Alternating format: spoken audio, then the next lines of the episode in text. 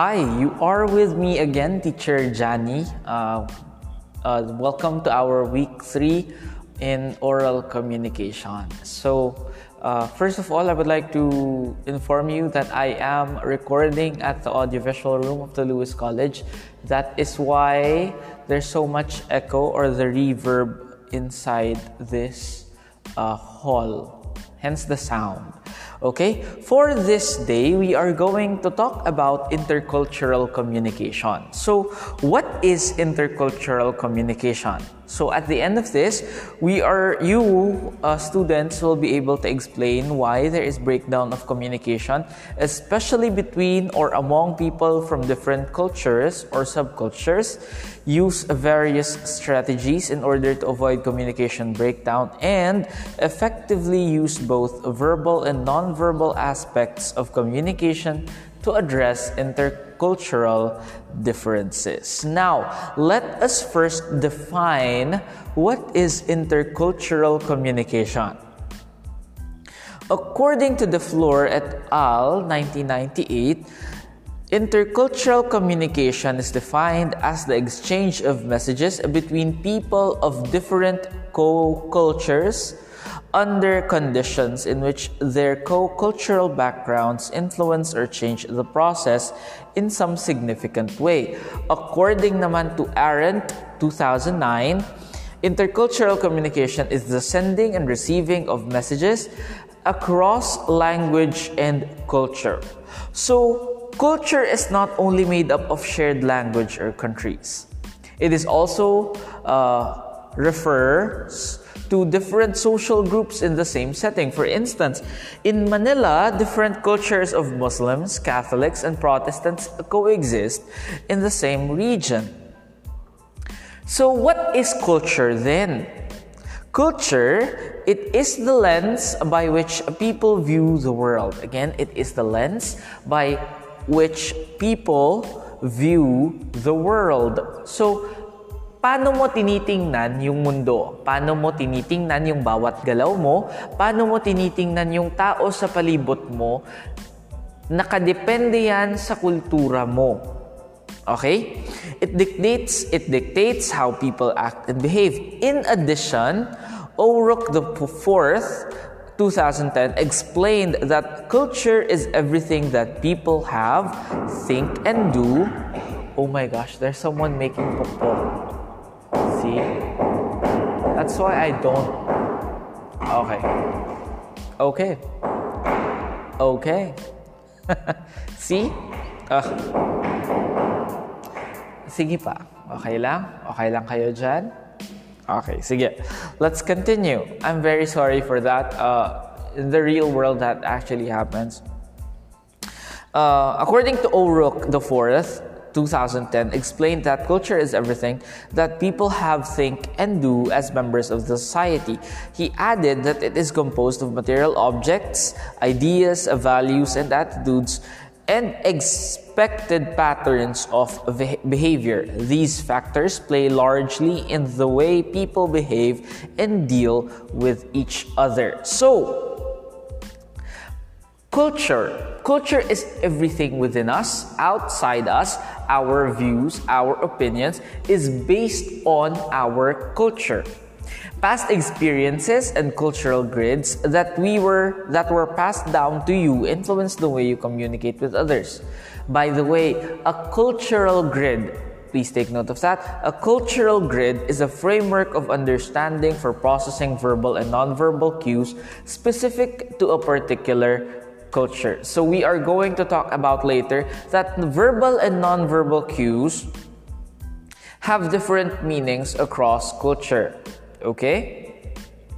For example, when interacting with an Indian tourist, you refer to your cultural grid of Indian culture.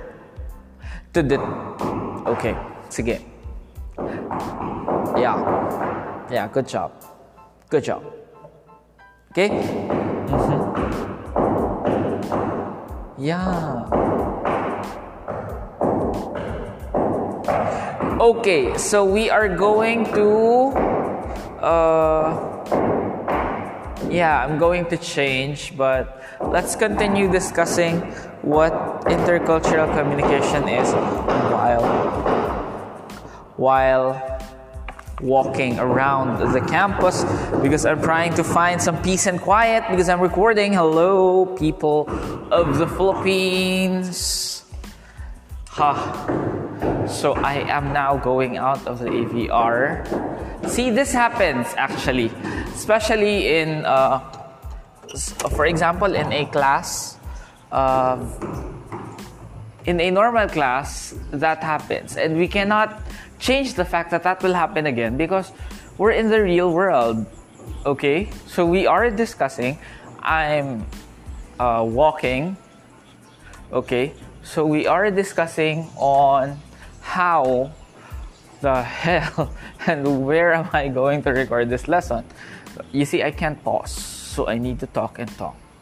Okay, so yeah, let's find if there's air kasi mahangin po sa the College. Okay? So, we're trying to find a lesson, a place to do lessons with. Okay, so, oh, so let's, so that is culture. Okay? Uh, culture is how you define things, how you view things, uh, what are your opinions regarding things uh, that is based on your culture. Okay? So, there are different cultures in the world. Since hindi lang naman tayo ang tao sa mundo, maraming kultura, maraming tao, maraming kultura. Okay? So, ngayon, how do we communicate with different cultures that we can't affect them, we cannot affect them uh, terribly. Nagigets nyo? Paano natin gagawin na hindi tayo makaka-apektong sa mga taong to negatively? Okay? So, um, each person is a cultural being.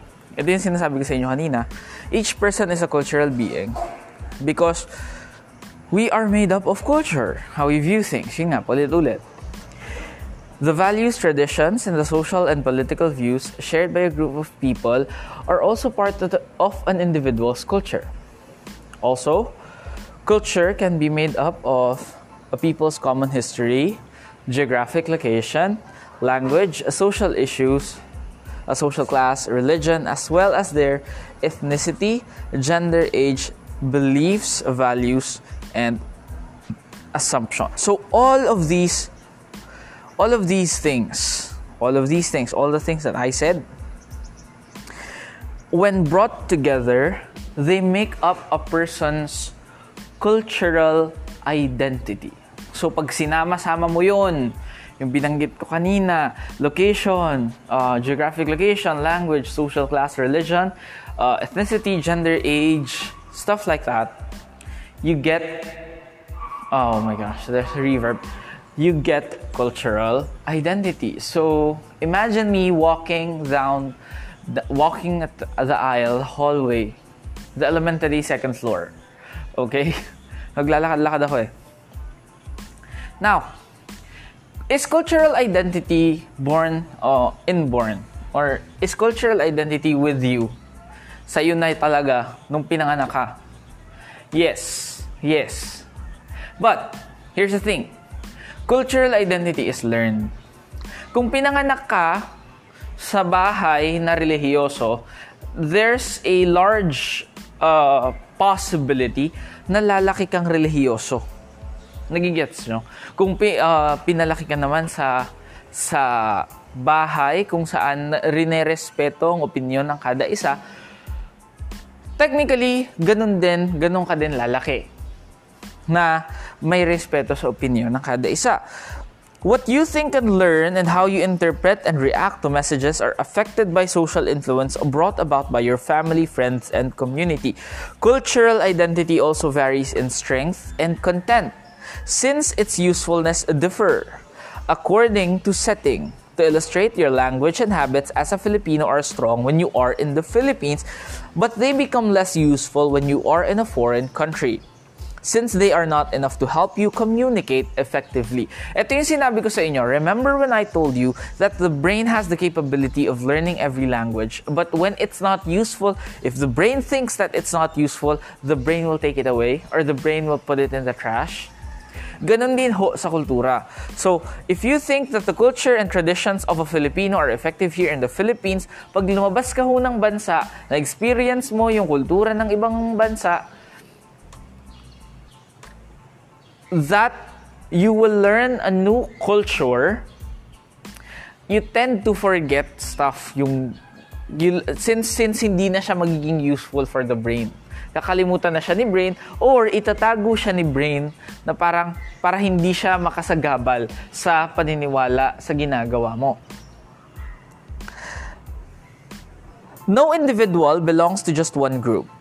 As each cultural group may intersect with another, each individual identifies him or herself to a race, ethnicity, language, religion, gender, sexual orientation, generation, and age, and so forth. Moreover, since cultural identities are embedded in self, individuals relate to the groups they belong to. That's important. Individuals relate or individuals relate to the groups they belong to. Kaya nga meron tayong mga grupo eh may mga grupo tayo sa loob ng classroom. Kung mapapansin nyo, there are groups of uh, the boys, the girls. Within the boys, we have uh, the, the, the set of people na mahilig mag-games. Meron din namang set of people na hindi mahilig sa sports. May set of peoples na na peoples, not peoples. May set of people na uh, iba yung trip nila sa kanilang buhay. That's because we tend to relate to the groups you belong to. And once you relate to a group, you belong to that group. Now,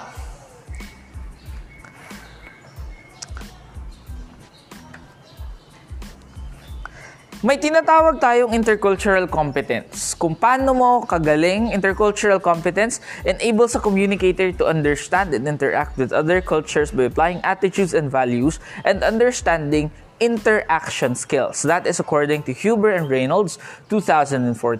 It entails acceptance of and respect for one's cultural identity and open-mindedness and sensitivity to others. Now, intercultural competence, ito yung nagsas kung uh, ito yung nagsasabi na marespeto ka. Okay? Ito yung nagsatatakda kung nagiging marespeto ka ba sa kultura ng iba. Ito yung nagsasabi na okay, uh, you are being uh, respectful, you are being a jerk sa, sa, sa harap ng ibang kultura. Ito yung nagsasabi na are you uh, mocking someone's culture? Are you being respectful of one's culture? Okay? May tinatawag tayong culture intercultural competence. Now, there are eight basic behaviors, eight basic behaviors for intercultural competence. What are these? Okay, this is cited by Tamayo 2013. Okay, number one, for the eight basic behaviors of intercultural competence, the first one is display of respect. Display of respect meaning seeing the value of other cultures regardless of their difference from your own. Showing respect demonstrates awareness of different cultures, uh, different culture rules, uh, and knowledge of acceptable norms and standards of behavior. Behavior. When you engage in communication, always respond without judgment and avoid actions that may be easily interpreted negatively. So, that's the first one display of respect. If you encounter a Muslim, what would you do? Would you call out, Oy, you're a Muslim? Oy, do you uh, do you like ganito, ganyan? Do you ask them, do you eat uh, diluguan? Do you eat pork? No.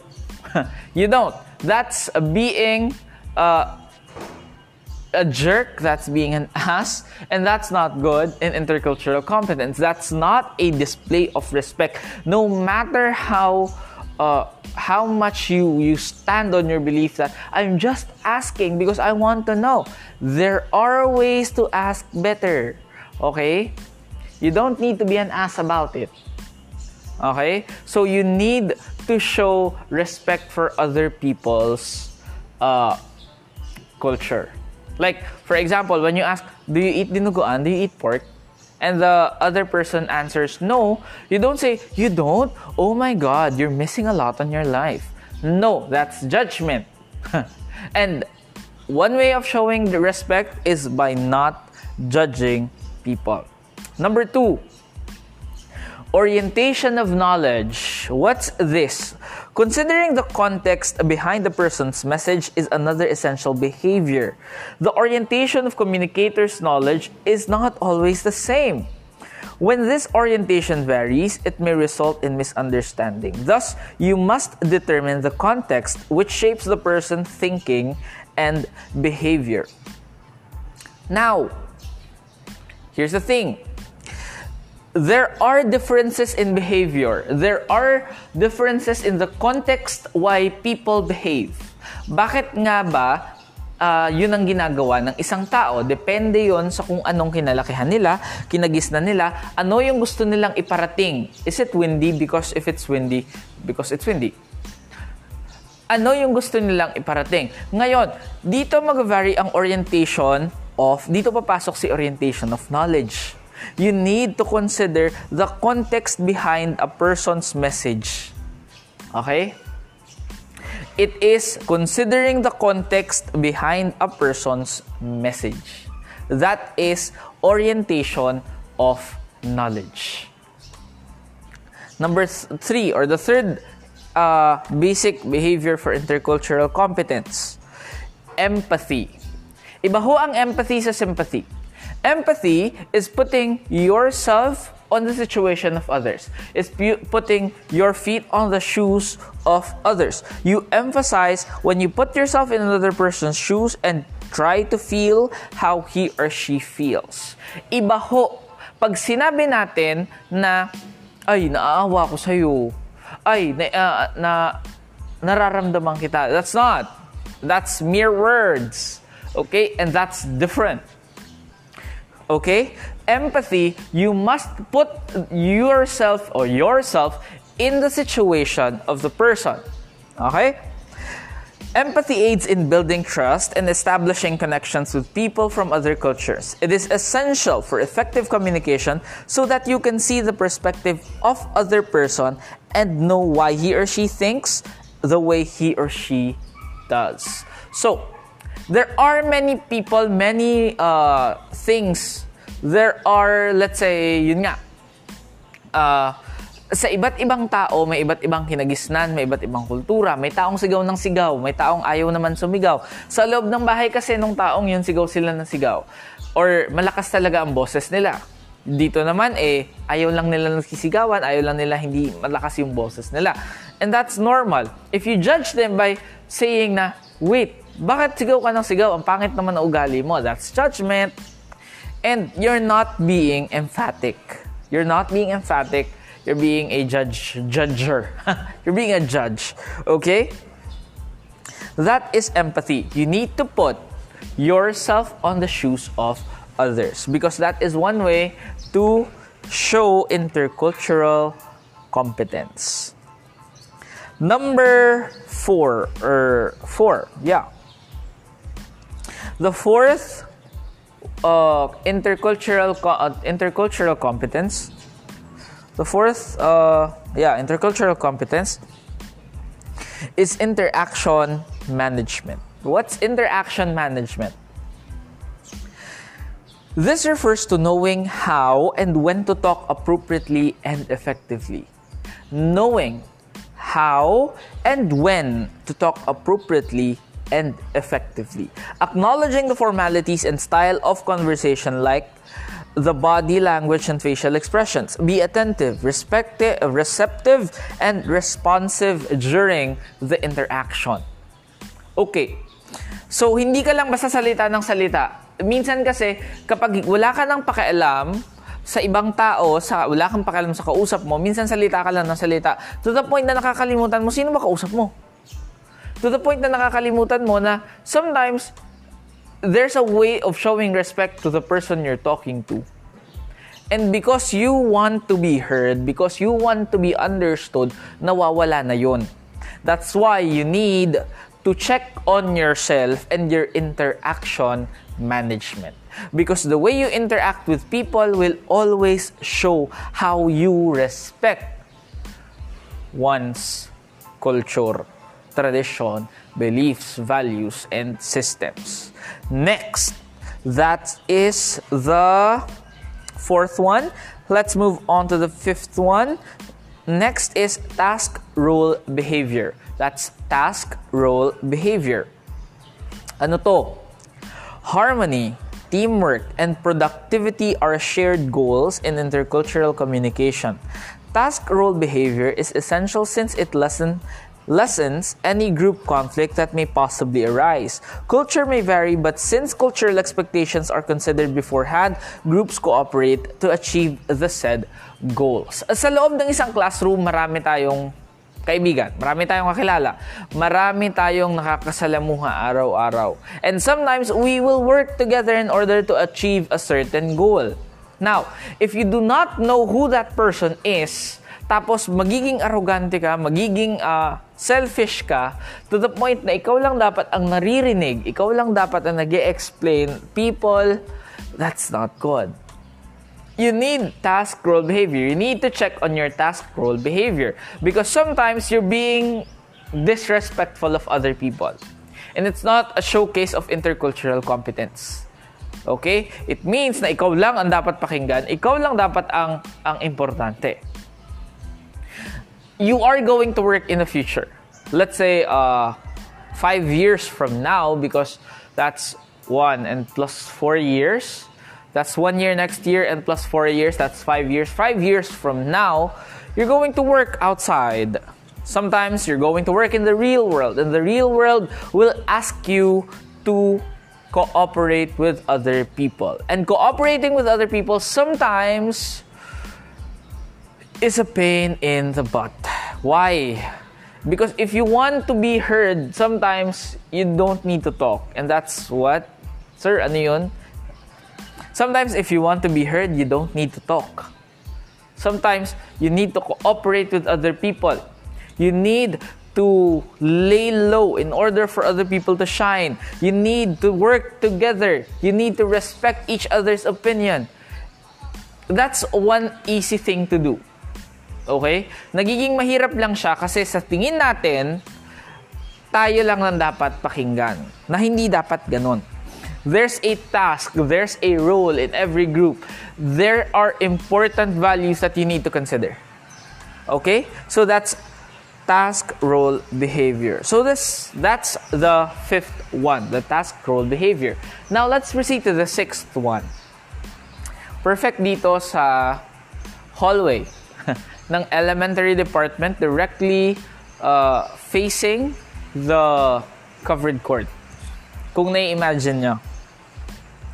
The sixth one is the relational role behavior. Kung kanina, task role behavior, ngayon, relational role behavior. What is this? This aims to take part in establishing a and preserving a personal relationship that promotes trust, harmony, and support among participants of intercultural communication. With this effort, to maintain good enough rela- good uh, with this efforts to maintain good relationship cooperation and unity are vital in the midst of cultural differences. Now rinespeto mo sa task rule behavior yung mga tao sa palibot mo. Okay? This will build relational role behavior This will now make connections to other people, connections na kahit hindi kayo pareho ng kultura, eh magkaibigan kayo. Kahit hindi kayo pareho ng kultura, feeling nyo close kayo. And you become closer each time because both of you have respect for each one's culture. Bro, both respects for each one's tradition, each one's belief. For example, in our office, we have one uh, one teacher na uh, what do you call this? This is just an example. Uh, we have one teacher na may, may church every Saturday uh, and every Thursday. So technically kahit gano gano pa kaimportante ng stuff or ng get together namin, we need to, you know, to understand her. We need to understand her that, you know, you need to go. You need to go. If you need to go, then go. We need to respect that because that's the culture. That's the tradition. Okay? If we breach that, kung hindi namin siya papayagan, kung hindi namin uh, pa, uh, kung hindi namin yung rerespetuhin, what good of a friend are we? We're being selfish kapag ganun. So that is relational role behavior. It oh, it builds more uh, relationship. Uh, it betters communication. It betters cooperation and unity. Okay, that's relational role behavior. Next, number six, uh, seven. Number seven tolerance of ambiguity. Tolerance of ambiguity. The ambiguity is A M B I G U I T Y. Ambiguity. Tolerance refers to openness to differences, while ambiguity means confusion. So, together, difficulty uh, in intercultural communication pala difficulty and conflict are inevitable. Okay? However, to show intercultural competence, tolerance to ambiguity is considered, is encouraged to avoid hostility and anger. It is a way of showing that you are respectful, accepting, and appreciate and appreciative of the diversity and differences of your culture and that of others. Anong gusto nitong sabihin? Tolerance to ambiguity. Minsan may hindi ka ay, hindi mo alam kung bakit nila yung ginagawa. Hindi mo rin, wala ka rin namang idea kung bakit nila yung ginagawa. Ano yun, sir? Kultura nila. Hindi nila mo alam kung bakit nila ginagawa yon. And that should be okay to you because that's their culture. If you call that out, uy, ano bang ginagawa nyo? Ano ba yan? Bakit ganyan? Now you're being a jerk. Now you're being disrespectful. Because, you know, you need to be tolerant. Uh, kailangan mo i-tolerate yan. Kasi, hindi ibig sabihin na hindi mo naintindihan, hindi na siya nag exist Ulitin ko, hindi ibig sabihin na hindi mo naintindihan, hindi siya nag exist it exists even though if you do not understand it. And it will continue to exist regardless if you understand it or not. That's why you need tolerance to ambiguity. You need to tolerate the stuff you don't understand. You need to tolerate the stuff that you think are against your values, but okay lang sa kanila. Nagigets nyo? Sometimes kasi may kultura ang iba na feeling mo mali sa'yo, tapos sa, sa, sa kanila okay din naman. You get, you get my point? So that's tolerance to ambiguity. Next, emotional expression and interaction posture. What's this? A part of culture's feature is how different people express their emotion. To ensure intercultural competence, you should recognize the unique social behavior that develops in any culture. For example, in some Asian countries, the explicit display of emotion in public can be considered offensive and rude. But for Westerners, it is acceptable and natural and being part or and part of being open. Kaya nga minsan 'di ba, sa tingin natin nakakahiya yung magwawala diyan sa ano sa sa tabi. For example, may nag-aaway na mag-jowa. Uh, tapos, they're making a scene. Nakakahiya. Parang ikaw nahihiya sa kanila.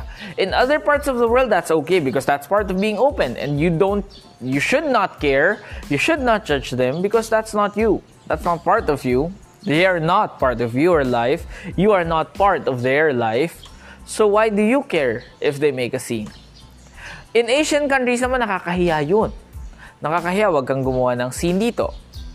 Nagigets nyo? So that's emotional expression, interaction, posture. Another goes the same way with Japanese people, the way they bow. to show respect. One thing about Koreans is when they're drinking, once you drink in front or once you drink with your seniors, you should uh, look away when you drink. Nagigets nyo? Uh, you should look away tapos iinumin mo na yung kung ano nasa baso. Okay? Aside from that, putting your heart, uh, putting the your left your left hand uh, on, uh, sorry, putting your right hand on your heart or on your chest and pouring someone a drink, that's a customary sa kanila. Uh, I noticed this in Korean dramas. The, okay? So, ganun siya. Emotional expression interaction uh, posture. You need to be respectful of them. Okay? Kung ano ginagawa nila, respetuhin mo na lang. Okay? That's part of intercultural competence. Now, Personal characteristics such as patience, sense of humor, and open mindedness are helpful in bridging intercultural communication gaps. Even so, it can still be challenging to communicate with a person from a different culture. At times, culture. At times, conflict and breakdown of communication is inevitable to different barriers. Now, talking about barriers, Maraming barriers to communication ha. Maraming barriers din to intercultural communication. Let's talk about the barriers uh, to intercultural communication. What are these? Number one barrier to intercultural communication is ethnocentrism. Ethnocentrism. Ethnocentrism is the, is the tendency for people to believe that their own cultural norms are the right way of doing things. They mistakenly assume that the specific patterns of behavior desired in their own cultures are universally valued. Learning other cultures and developing sensitivity will help them minimize ethnocentric reactions when dealing with other cultures. Example of ethnocentrism include the Ku Klux Klan. Principle, Ku Klux Klan's principle of white supremacy and Adolf Hitler's belief in the supremacy of the Aryan race and discrimination of Jews, homosexuals, and people with disability. Ito yung mga tao nagsasabi na, ah, kami ang supreme beings. Kami ang higher beings. Kayong mga may itim, kayo ay mga uh, alipin lang. Wala kayong part sa lipunan. That's part of ethnocentrism.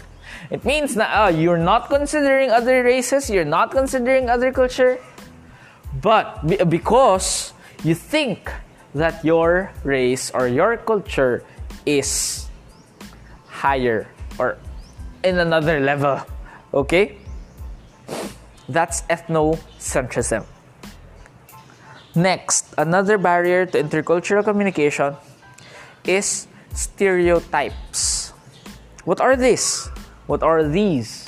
What is this? And what are these? Stereotypes are mental pictures that one group form from main character, from the main characteristics of another group. Sorry, I'm gonna I'm gonna sneeze. Okay. Stereotypes are mental pictures that one group forms from the main characteristics of another group. They usually involve generalized ideas of people in a certain group. Stereotypes can also arise internally. Gender, religion, social class, and age stereotypes abound even inside a certain culture. These generalizations interfere with communication when people interact on the basis of the imagined representative and not the real individual. An example is the stereotype in America that Asians are geniuses and overachievers. That's a stereotype. Ah, dapat pag Asian ka, magaling ka sa math. Pag Chinese ka, magaling ka sa math. That's a stereotype. Meaning kasi, you're generalizing the whole people or the whole group. That's a stereotype. Okay?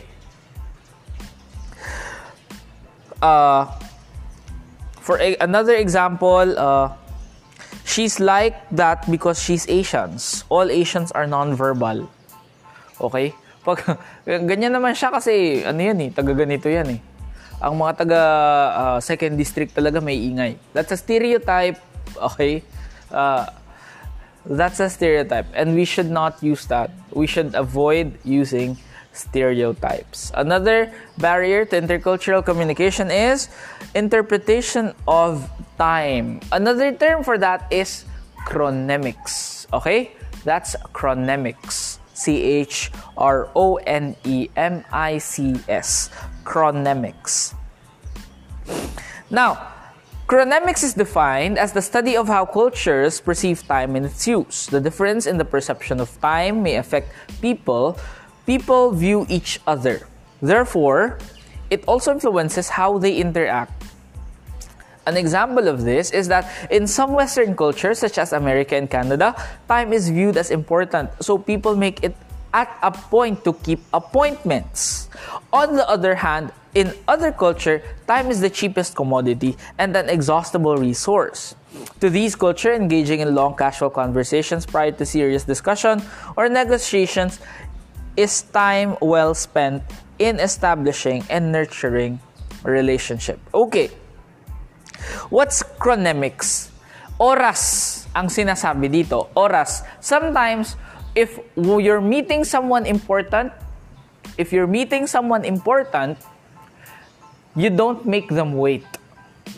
Sometimes, if you are the important person to meet up with someone, you make them wait. Yun ang gamit ng oras eh. Kaya nga may tinatawag tayong Filipino time. Kasi ang mga Pilipino palagi daw late. Eh hindi naman lang Pilipino ang late. Hindi lang Pilipino ang palaging late. Okay? It's not just Filipino time. Now, I'm not saying that we should honor Filipino time because nakakabastos ho ang Filipino time. Tandaan nyo yan, nakakabastos ang Filipino time. Yung pag-uusapan nyo, alas dos ang meet up, pero alas dos pa lang naliligo pa, alas dos na naliligo pa lang yung kasama mo. Naliligo pa lang yung, yung kaibigan mo. Hindi ho ganun dapat. Okay? Kung pinag-usapan na alauna, alauna dapat nandiyan na. Okay? Pag pinag-usapan alas dos, alas dos dapat nandiyan na. That's chronemics. Chronemics, again, is defined as the study of how cultures perceive time and its use. Okay.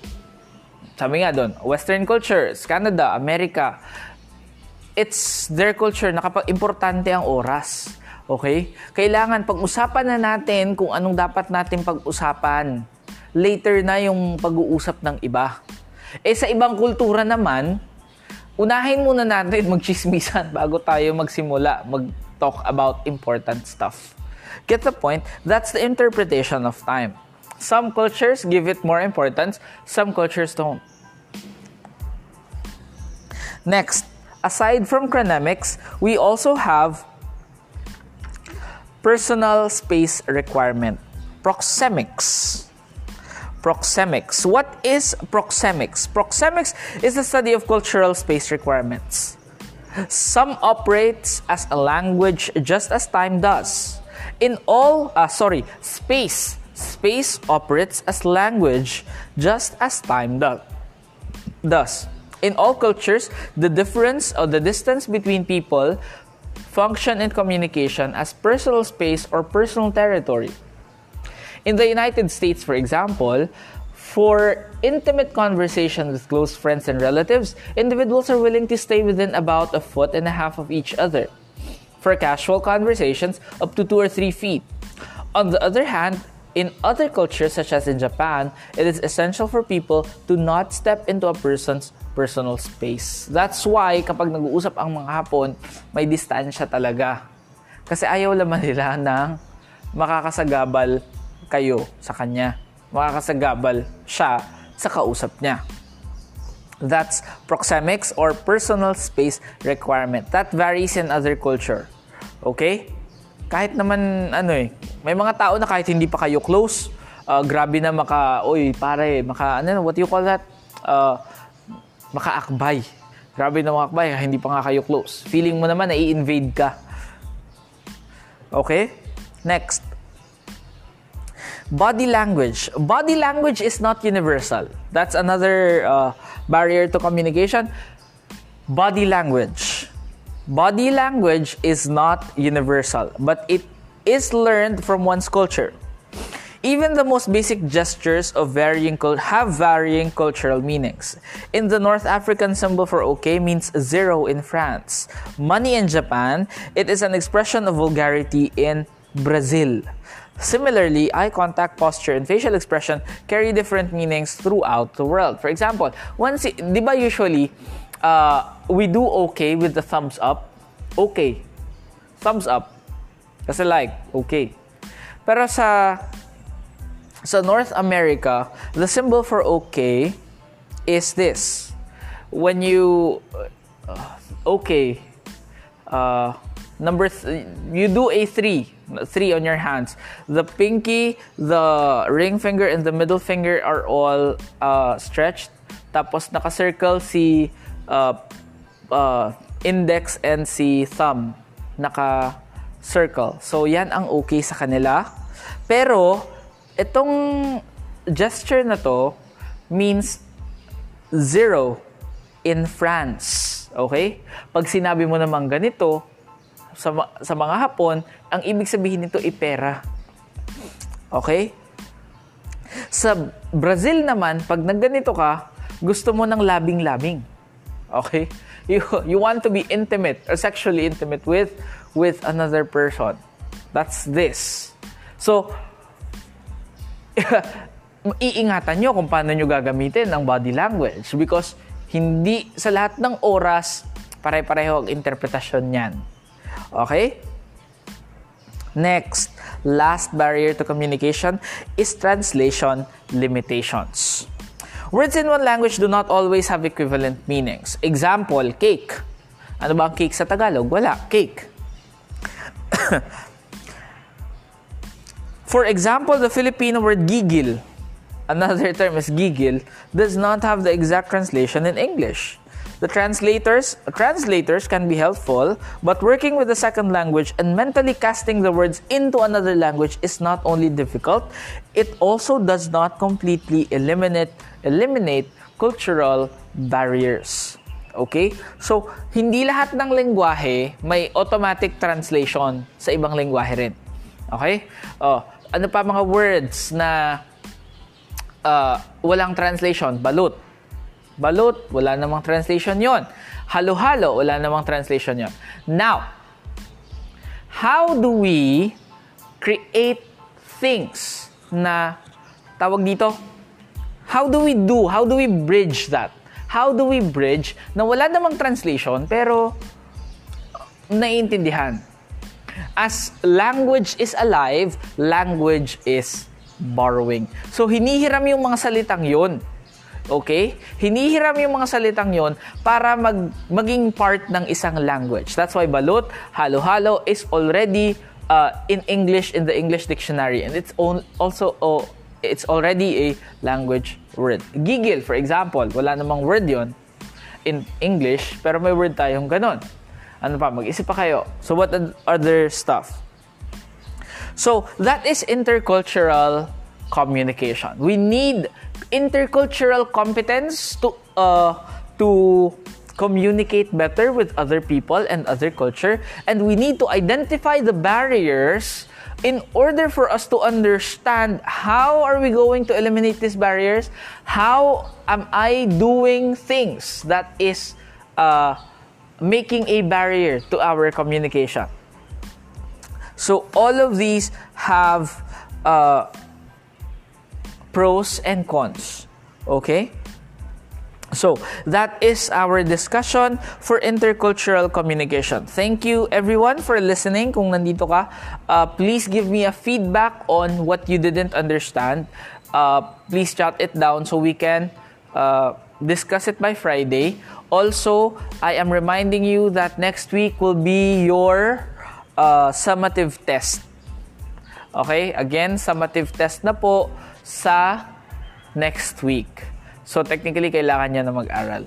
Okay? So, please, uh, give me a feedback on how was this podcast for you?